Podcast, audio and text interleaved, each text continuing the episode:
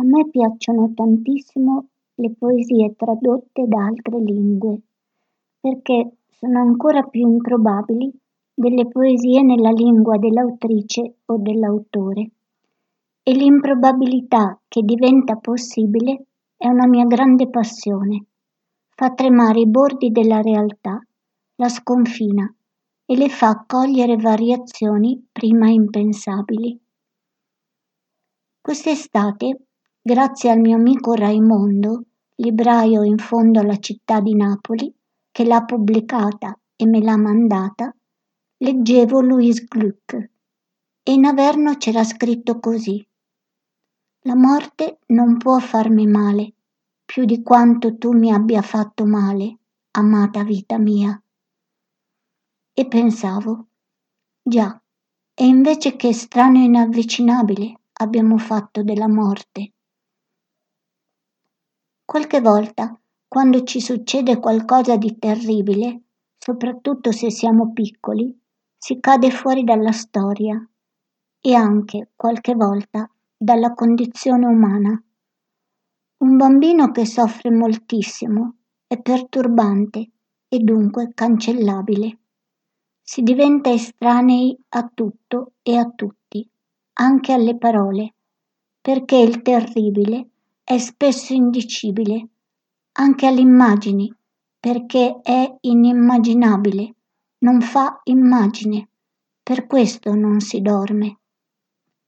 Quindi l'estraneo non è che sia inavvicinabile, è che è caduto fuori dalla storia, mentre noi siamo lì a decidere cosa ci stia e cosa sia da buttare fuori, cosa sia confacente e cosa sia eccessivo.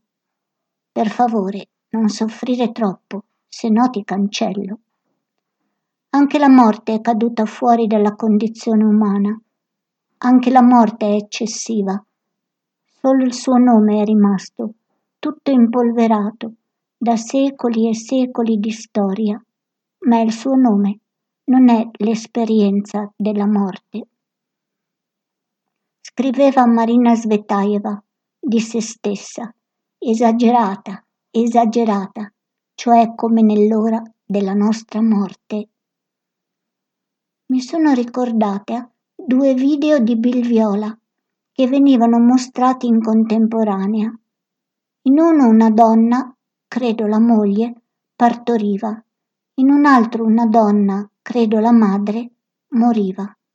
La nascita era agitatissima, urlata, rosso sangue, la morte lentissima, silenziosa, bianca lenzuolo, una clessidra bucata, la sabbia che a poco a poco andava perduta. E pensavo, ma se noi la smettessimo di considerare la morte un muro invalicabile solo perché non la conosciamo o ci siamo dimenticati di averla conosciuta e non vediamo oltre il muro, avremmo una grande avventura in cui arrischiarci, un'avventura di decifrazione e di segni sottili e di educazione al sentire e al percepire oltre l'apparenza. La discontinuità non è inabitabilità e saremmo liberi. Chi ci ricatterebbe più? Quale paura della condanna religiosa ci intrappolerebbe? Quali risposte convenzionali? Quale malattia ci toglierebbe ogni prospettiva? Quale isolamento non sarebbe occasione per avvicinarla e annusarla? Non vuol dire perdere la scandalosità della morte, non sentire lo strappo, non vivere il mistero squassante dell'assenza. Vuol dire però sapere che fa parte della vita. Come nel bosco, non esiste pezzetto di bosco senza vita e senza morte, abbracciatissime. In autunno soprattutto il bosco profuma di morte, di vivo che si trasforma attraversando la morte.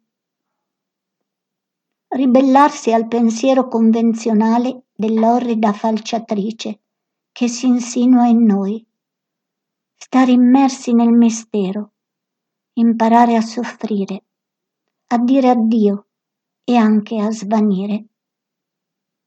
Gli occidentali credono che tolga la voglia di agire.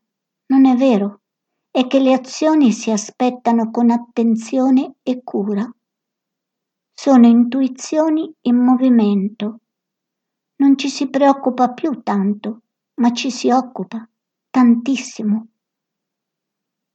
Se si perde il mito della vita felice e del benessere a tutti i costi, se si mette l'accento sul cambio di ritmo e non sull'illusione della stabilità, allora si attraversano tante variazioni di cui fa parte anche la morte e le sue sfumature, i suoi presagi, che non sono minacce, ma assaggi di altra dimensione, di spaesatezza. La morte continuerebbe a fare un male bestiale, ma ci guiderebbe i pensieri, le parole, le azioni, le illuminerebbe di consapevolezza. Saremmo meno nello spreco e più nell'essenziale e nell'improvvisazione. Perché lo straniero deve essere per forza un nemico?